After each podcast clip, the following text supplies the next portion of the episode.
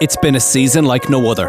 First virus case hunt for contacts. The nation is bracing itself for the damaging fallout from the coronavirus. For the past three months, we've been following five intercounty players as they embark on a championship for the history books. We've been granted open access to Declan Hannon, It's just a bit unfair, a bit disrespectful from as well and their families, I think.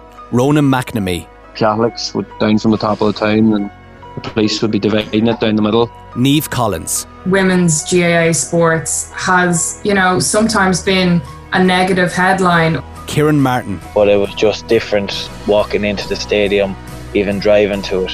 and Connor MacDonald. I do feel like the whole thing is maybe somewhat just there to be played out.